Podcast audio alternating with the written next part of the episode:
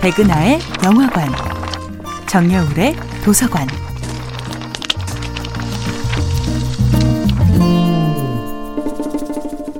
안녕하세요. 여러분과 함께 아름답고 풍요로운 책 이야기를 나누고 있는 작가 정여울입니다. 이번 주에 만나보고 있는 작품은 마이클 온다치의 맨부커상 수상작 English Patient입니다. 화상을 입어 얼굴을 알아볼 수 없는 영국인 환자에게 진정한 정체성을 부여하는 것은 그의 외모가 아니라 그가 살아온 이야기입니다. 해나의 따스한 돌봄에 화답하듯 그는 조금씩 마음을 엽니다. 아주 조금씩 자신의 상처를 들려주는 영국인 환자의 이야기를 들으며 해나는 이상하게도 자신이 오히려 보살핌을 받고 있는 듯한 느낌을 받습니다. 난청을 겪고 있는 영국인 환자는 온몸에 화상을 입은 채 죽어가면서도 마음의 눈만은 생생하게 뜨고 있습니다.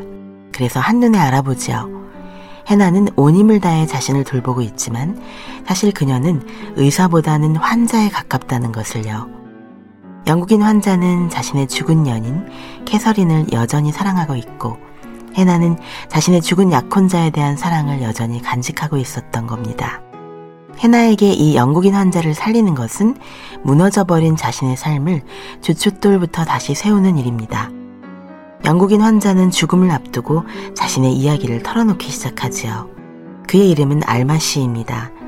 그는 자신 때문에 죽음을 피할 수 없었던 여인 캐서린을 여전히 사랑하고 있습니다. 영국 지리학회의 탐사 작업 도중 리비아 사막에서 만난 두 사람은 시시각각 밀려드는 전쟁의 공포 속에서도 영원히 끝나지 않을 것만 같은 사랑을 나눕니다. 알마 씨는 캐서린의 목 아래 우묵한 부위를 보스포러스 해협이라 부르는데요. 그곳은 세상 모든 고통으로부터의 피난처였습니다. 알마 씨는 캐서린을 영원히 가질 수 없음을 알지만 그 부분만은 자신만의 은신처로 남기고 싶지요.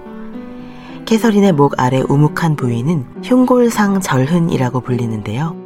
그곳은 이루어질 수 없는 사랑에 빠진 여자의 유일무이한 고유성의 상징이 아닐까요?